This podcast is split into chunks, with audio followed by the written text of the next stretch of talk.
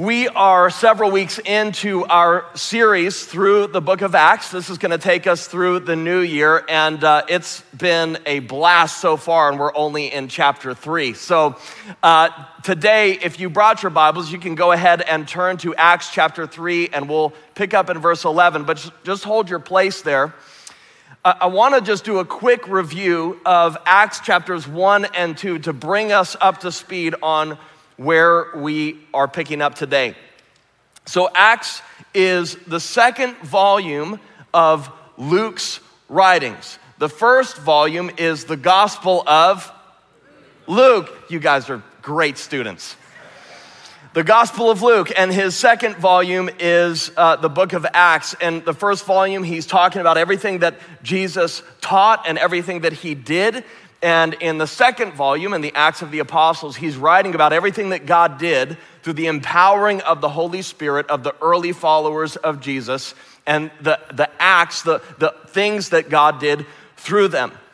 Uh, and then what happens is Jesus tells his followers, he says, wait for the Holy Spirit to come upon you, to clothe you with power before you try to go out and accomplish the mission on my behalf. Wait until you've received power from the Holy Spirit. And so they obey and they're waiting and praying and expectant for the Holy Spirit to come upon them with power. Christ ascends to the right hand of the Father in a sort of coronation ceremony where he ascends to his throne, his rightful place at the right hand, of the Father as king. Then uh, Matthias is chosen to replace Judas as one of the 12 apostles. And then don't worry, we did not miss Pentecost. It still happened in Acts chapter 2, verses 1 through 4. And this is what it says It says, When the day of Pentecost arrived, they, the early followers, the disciples, were all together in one place. And suddenly there came from heaven a sound like a mighty rushing wind, and it filled the entire house where they were sitting. And divided tongues as of fire appeared to them and rested on each one of them and they were all filled with the Holy Spirit and began to speak in other tongues as the Spirit gave them utterance. So they're being obedient, they're waiting, they're expectant for Jesus to send the Paraclete, the Helper, the Holy Spirit to clothe them with power so that they could be witnesses, what we've talked about the last two weeks. The word witness means martyr, it means to pour your life out, out of self sacrifice and service to the world around you. And they start speaking in tongues, and there's all these different regions, people from different regions that are gathered. And what's fascinating is they hear the disciples speaking in their own languages. And one of the people speak up and accuse all these guys of being drunk. And so Peter says, It's only 9 a.m. Who gets drunk at 9 a.m.? And then he goes on and seizes this opportunity and preaches the socks off the place, and 3,000 people are added to the church. It's absolutely, this is how the church begins. It's incredible. And then last Sunday, we talked about uh, the spiritual and sacred practices of the early church, that they were devoted to the apostles' teaching, the doctrine, the scriptures. They were devoted to fellowship, to gathering in homes and in the temple day by day, to breaking bread, communion, and eating meals together, and to prayer. So there's intimacy of relationship with one another, and there's intimacy in relationship with God. And they gathered day by day. And what's so beautiful and challenging for us today is that even in, uh, as we read through this, even in uh, an incredibly hostile culture, the early church was not marked with hostility. It's important that we get this because oftentimes the church today, according to culture, according to the hostile culture that we live in, is the church is marked with hostility. And so, what we see in the early church is they were not marked with hostility and hostility toward a hostile culture. They were marked with tremendous love, compassion, self sacrifice, not just for their friends, but even for their enemies. And the result was that the Lord added to their numbers day by day those who were being saved. That's what happened.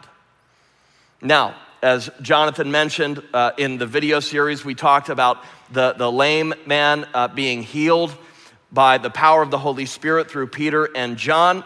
And uh, the lame beggar who was there for who knows how long, he starts leaping and laughing his way into the temple where there's all these people that would have walked by him for years and years and years, seeing him begging for money, and now he's walking around joyful and celebrating and praising God.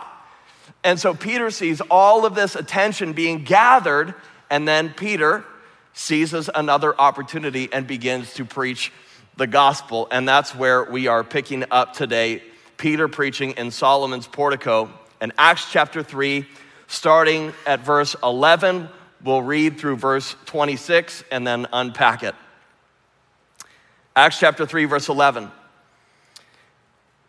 While he, uh, the lame beggar, clung to Peter and John, all the people, utterly astounded, ran together to them in the portico called Solomon's. And when Peter saw it, he addressed the people. And here's his sermon Men of Israel, why do you wonder at this, or why do you stare at us as though by our own power or piety we have made him walk? The God of Abraham, the God of Isaac, and the God of Jacob, the God of our fathers, glorified his servant Jesus, whom you delivered over and denied in the presence of Pilate when he had decided to release him. But you denied the holy and righteous one and asked for a murderer to be granted to you. And you killed the author of life. What a sentence. You killed the author of life, whom God raised from the dead. And to this, we're witnesses. And his name, by faith in his name, has made this man strong, whom you see and know. And the faith that is through Jesus has given this man perfect health in the presence of you all. Verse 17. And now, brothers, I know that you acted in ignorance, as did also your rulers. But what God foretold by the mouth of all the prophets that his Christ would suffer, he thus fulfilled. Repent, therefore, and turn back, that your sins may be blotted out, that times of refreshing may come from the presence of the Lord, and that he may send the Christ appointed for you, Jesus, whom heaven must receive until the time for restoring all the things about which God spoke by the mouth of his holy prophets long ago. Moses said, The Lord God will raise up for you a prophet like me from your brothers. You shall listen to him in whatever he tells you. And it shall be that every soul who does not listen to that prophet shall be destroyed from the people. And all the prophets who have spoken from Samuel and those who came after him also proclaimed these days You are the sons of the prophets and of the covenant that God made with your fathers, saying to Abraham, And in your offspring shall all the families of the earth be blessed. God, having raised up his servant, sent him to you first to bless you by turning every one of you from your wickedness. What a sermon. There's a whole lot there. And Peter's preaching, interestingly enough, in Acts chapter 3 is very similar to his preaching in Acts chapter 2. And what we see in this is Peter jumping up and down on this idea. This word is used over and over again throughout his sermon. It's the word prophet. He's drawing on this idea because of his Jewish hearers. He's drawing on the idea that they have placed authority on what the prophets have spoken. He's drawing on that reality that you look to the prophets who have said this and said that and said this and said that. And so now I'm trying to point you to the reality that Jesus is who all of the prophets were pointing to. And he draws that out. Now, one of the things that I want us to just to have this foundation because as we dig into what it means for, for, Jesus to sort of be this final prophet, this final expression of the nature and character of God, there's a couple of pitfalls that we can fall into. And so I want to build a little bit of a foundation before we jump into that specific thing. It's interesting when you read through the entirety of Scripture, Jesus holds three specific offices or functions throughout the Scripture. He is a prophet, but he's not just a prophet, he's also referred to as priest and king. So Jesus is the only one who holds those three offices prophet, priest, and king. In Acts 3:22, uh, Peter references what Moses said about Jesus. It says this, "The Lord God will raise up for you a prophet like me from your brothers." A couple chapters after this one, Stephen preaches a message where he also identifies Jesus as the prophet that Moses was talking about. So, and there's a host of other scriptures that we don't have time for, but Jesus is constantly referred to as a prophet from God. Also, Jesus is a priest. Hebrews 4:14 says, "Since then we have a great high priest who has passed through the heavens, Jesus, the Son of God, let us hold fast our confession." For we do not have a high priest who is un- unable to sympathize with our weaknesses, but one who in every respect has been tempted as we are, yet without sin. Jesus is also referred to in Scripture as a priest forever in the order of Melchizedek. So Jesus is both prophet and priest. And then John describing Christ's inevitable return, one of my favorite passages in all of Scripture.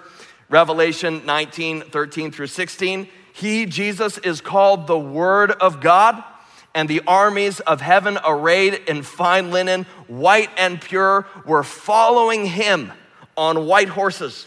From his mouth comes a sharp sword with which to strike down the nations, and he will rule them with a rod of iron. He will tread the winepress of the fury of the wrath of God the Almighty. And on his robe and on his thigh, he has a name written King of Kings and Lord of Lords. How many of you knew that Jesus had a tattoo on his thigh? right? So Jesus is prophet, priest, and king. Now let's define those. Just give us a cursory understanding of what those things are. So a priest is a representative. A, a priest is an advocate, a, a shepherd, somebody that represents people to God. They're a sort of mediator. That's what a priest is. A prophet is a revealer. A, a, prophet exposes truth. A prophet declares and proclaims the truth of God. Not only who God is, but what God's will is, what God desires. So, a prophet, think about it this way a prophet represents God to mankind, while a priest represents mankind to God. Right? So, you've got prophet and priest. So, as a prophet, Jesus represents uh, God to us, and as a priest, he represents us to God, but he's also a king. He is the rightful ruler of heaven and earth over all creation. And because of that, he has the right to command us, and He deserves our total allegiance, submission, cooperation, and obedience. Here are the pitfalls as we think about these things. One of the dangers within Christendom, not only for us as individuals, but even for uh, communities of God, the body of Christ, in, in different local expressions, is that as we see Jesus fulfilling these three offices, that we lean or emphasize one over the other ones, or we abdicate one and focus on two. And, and the truth is, whatever you believe to be true about God will inform what you believe to be true about yourself, which will then inform how you approach the world around you and treat the people around you. So let me give you a couple of examples of the dangers here. If you only view Christ as in his priestly function, if you only view Christ in that way as someone who represents us to God without the truth telling, revealing, uh, uh, convicting word of the prophet, you can fall into licentiousness, this idea that you can just sin all you want because all of your sin, past, present, future, are dealt with for good. Scripture says that is absolutely not the case. If you approach God that way to take advantage of His grace, you actually don't understand the price that Jesus paid. So we need to understand that if you only view Christ as priest, you can take advantage of the grace and forgiveness of God and forget the truth telling nature of the prophet or the call to submission to the lordship, to the kingship of Jesus. If you view Christ primarily as a prophet and undervalue his role as a priest, you'll be in danger of becoming cold, uncaring, even arrogant of your use of truth in order to prove a point, rather than using truth to serve the hearer of whatever it is that God is asking you to say. This is where you see Christians beating other people up with the scriptures.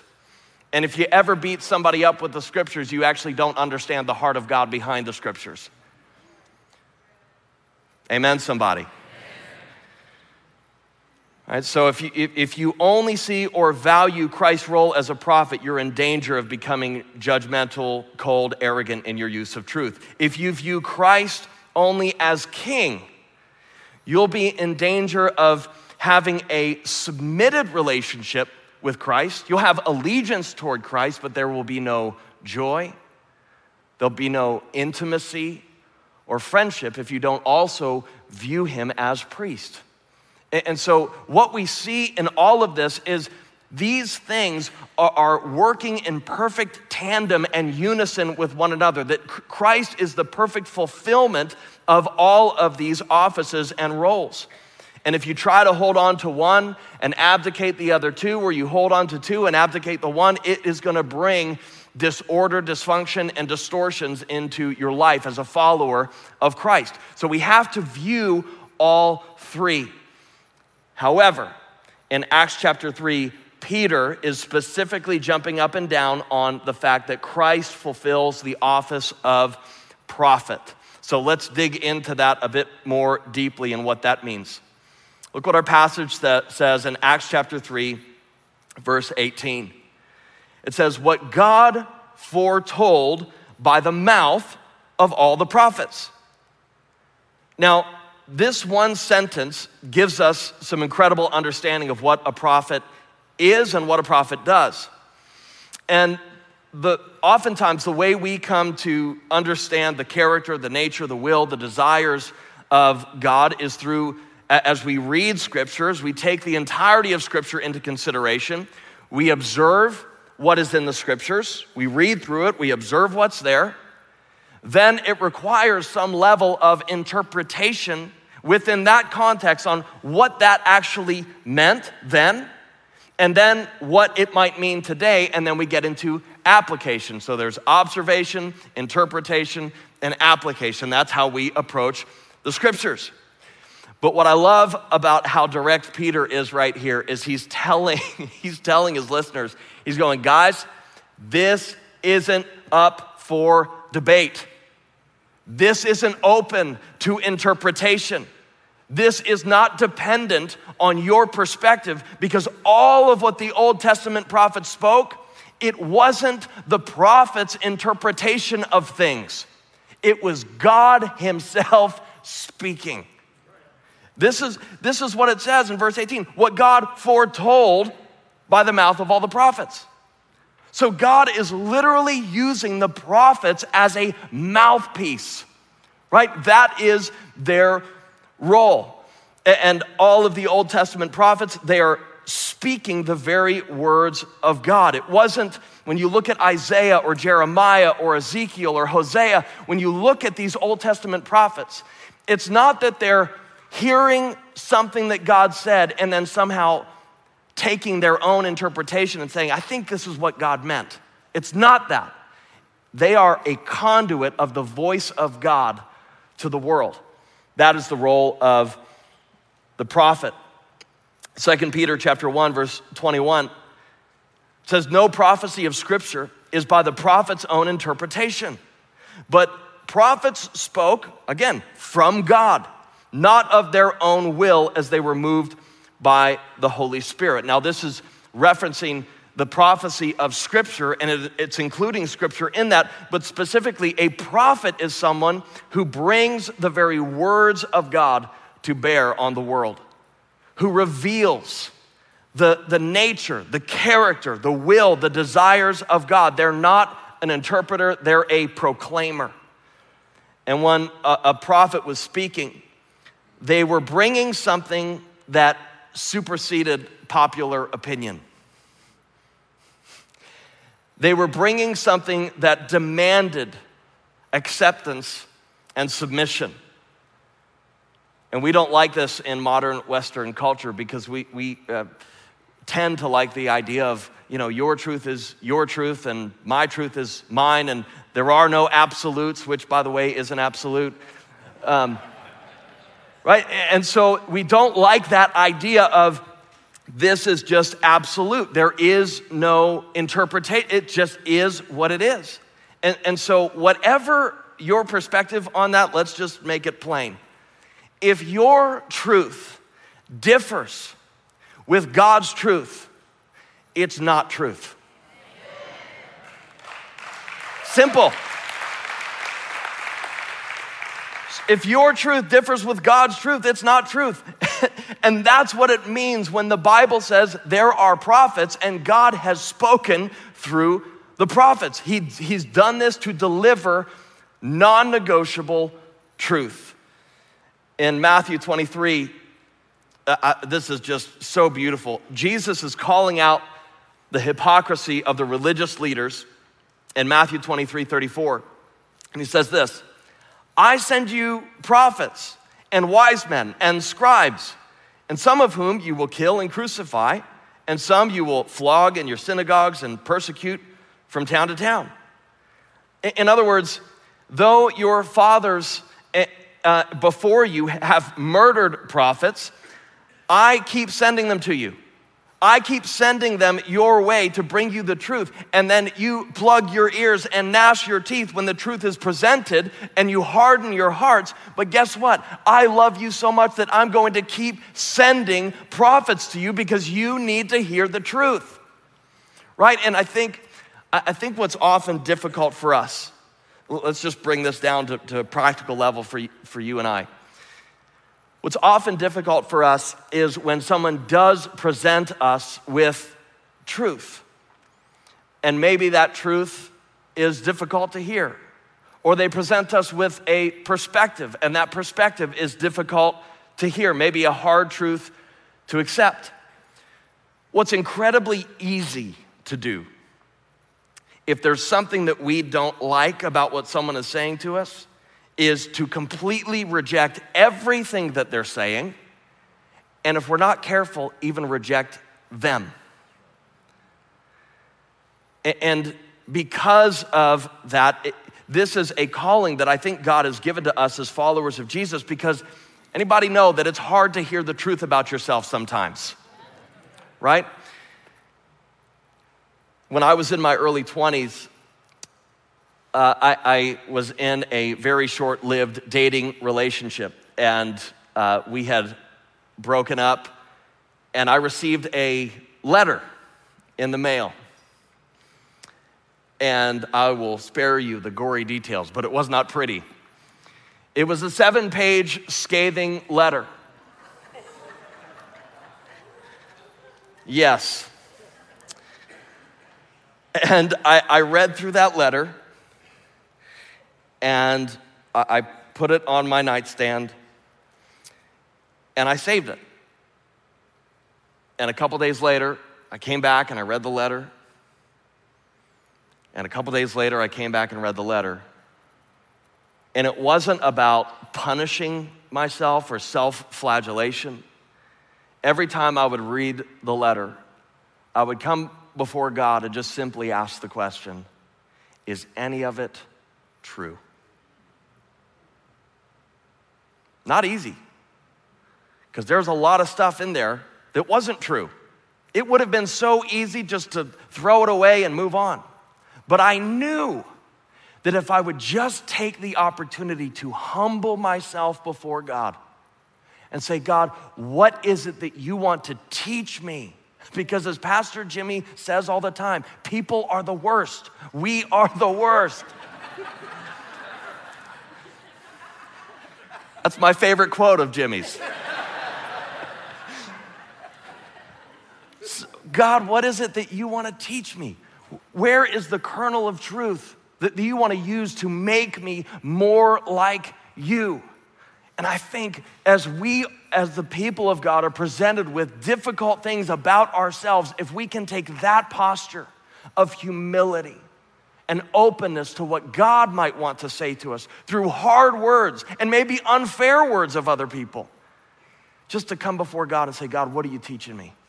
Where do you want me to learn? Where do you want me to grow? How do you want me to change? Right? I think if we'll do that, we will see incredible things happen in our, not only our lives individually, but also in our midst if we do that collectively. And one of the many lessons for us in simply observing the Pharisees' rejection of truth over and over and over and over again. Listen, it's not that they couldn't hear it, it's not that. It's that they wouldn't hear it. It's that they wouldn't even consider the possibility of there being a sliver of truth in what Jesus or the prophets were presenting to them. Right? And I want you to see this too in Matthew 23 34. Jesus says, I keep sending you prophets, wise men, teachers. You realize what he doesn't say? He doesn't say, I'm one of the prophets. He doesn't say, I'm one of the wise men or the scribes or the teachers that are coming to you. And uh, uh, he doesn't say, I'm one of them. He says, I keep sending you prophets. You know what he's saying? He's saying, I am the one who has created and even called the prophets to bring the truth to you and you keep plugging your ears, but I keep sending them to you because I'm the author and originator of all of life, and I love you enough to keep sending you people that will tell you the truth about yourself. Don't you dare equate me with a mere messenger. I am the full and perfect expression of the glory of God Himself. It all originated with me. You exist because I spoke you into existence and breathed life into you. You are here because I made it so. That's what He's saying. I keep sending you the prophets. And yet here I stand in front of the Pharisees. And He says, Here I stand offering my life in order that you might know my glory and be changed forever. But you won't hear it. Hebrews 1 says, Long ago and at many times and in many ways, God spoke again to our fathers by who? The prophets. But in these last days, he has spoken to us by his Son, whom he appointed the heir of all things, through whom also he created the world. He, Jesus, is the radiance of the glory of God and the exact imprint of his nature. And he upholds the universe by the word of his power. Anybody in here hold anything up with your words? He holds the universe together by his words. That's the power of our God. And when you look at all the other religions, what's interesting is they'll acknowledge that Christ was a prophet. He was one of many, that he was a great teacher or a leader of a great movement. But they will never acknowledge this. They will never acknowledge that Christ, he's not one of the prophets, he's the final prophet. He's the ultimate prophet of God. He is the full expression of the glory of God the perfect representation of God's character, the exact imprint of his nature. Jesus is the ultimate and final prophet. And this is why Peter is jumping up and down on this on Acts chapter 3. He wants them to get it. And he says this in verses 13 through 14. He says, The God of Abraham, the God of Isaac, and the God of Jacob, the God of our fathers, glorified, and here's the first title he uses glorified his servant Jesus whom you delivered over and denied in the presence of Pilate when he had decided to release him. But you denied the second title, the Holy and Righteous One, and asked for a murderer to be granted to you. And you killed the third title, the author of life, whom God raised from the dead. This person you killed, they're the author of life. They couldn't even stay dead, right? You, you killed the author of life, and God raised him up. Jesus Christ is the ultimate revealer, the proclaimer of the character, the will, the desires, the nature, the love, the compassion, the power of God. And this is exactly why Peter says, When you all killed Jesus, I know that you acted in ignorance, verse 17, as did your rulers. But what God foretold by the mouth of all the prophets that his Christ would suffer. He's been telling you this for hundreds and hundreds and hundreds of years that his Christ would suffer, he thus fulfilled. And what that means for us is that while they and while you and I were Christ's enemies, he died for us, he suffered for us. He poured out his life for us. That while you and I had our fists raised in the air toward heaven, saying, God, I want to be the ruler of my own life. I don't want to submit to your kingship. I don't want you, to bring me truth that confronts things in my life. I, I, don't want that aspect of you. I want to rule my own life. And we rebelled against God. While we were doing that, Christ came down and walked among us and loved us and poured out his life as a sacrifice for us. And what's amazing is in his death on the cross, we see both pain and beauty united together.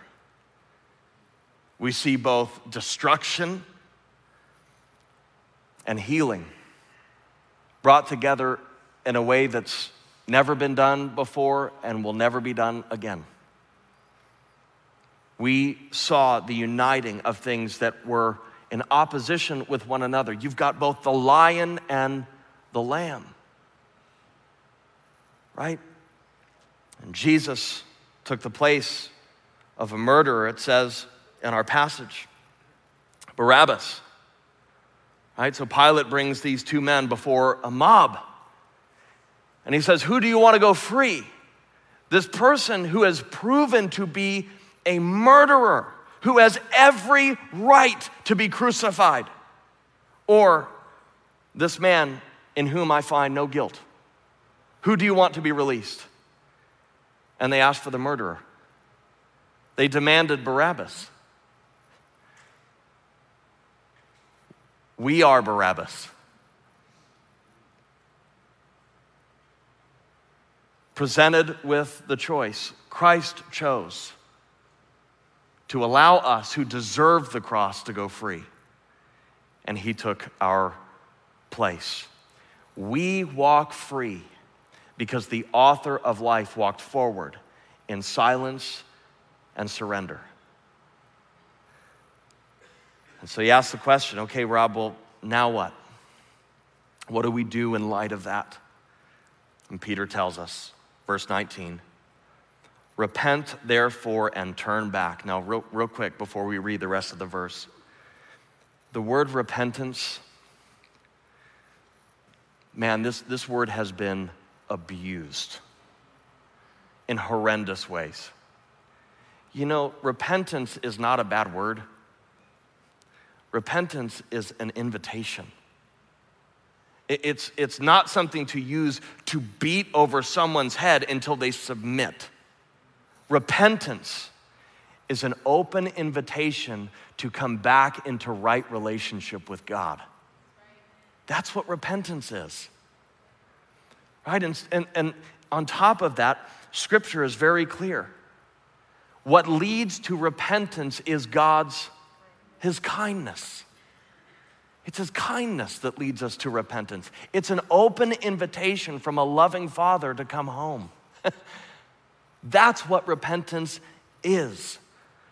So Peter says, Listen, I've given you an explanation, I've given you the truth of what happened, and now I'm giving you an exhortation. And here it is repent, therefore, and turn back. Why? That your sins may be blotted out, and that times of refreshing may come from the presence of the Lord. Isn't that a beautiful invitation? It's not guilt mongering, it's not shaming. It's saying, I love you. Come home. And so, listen, maybe you're here and you're going, yeah, that, that's, that's me. I've been, I've been running away from God. I've, I've turned away from Him and I'm going my own way. Listen, I'm not going to do an altar call this morning, but um, for our pastors and even some of our prayer team, after the service, we're just going to be hanging out up here. And if that's you, if you sense the Holy Spirit saying, hey, come home, return, You've been off doing this. You've been running away from me. You, you haven't been in submission to me. You haven't seen me as the compassionate high priest who knows what it's like to be tempted in every way that you are. Come home. Repent, therefore, and turn back so that your sins may be blotted out and times of refreshing may come. Amen? Amen. Let's pray together. Heavenly Father, thank you. Thank you that you have offered us a beautiful invitation, an open invitation. God, to simply return to you, to, to come back to you, to come home.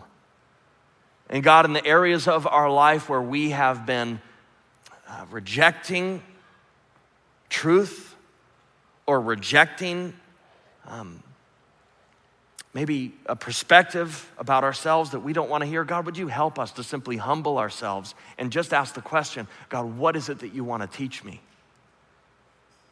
Is any of it true?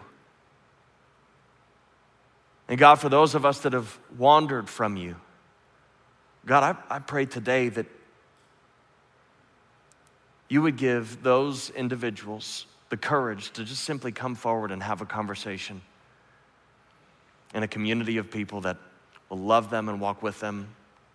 Because, God, you are merciful, you are kind, you are loving, you are gracious, you are compassionate, you are slow to anger.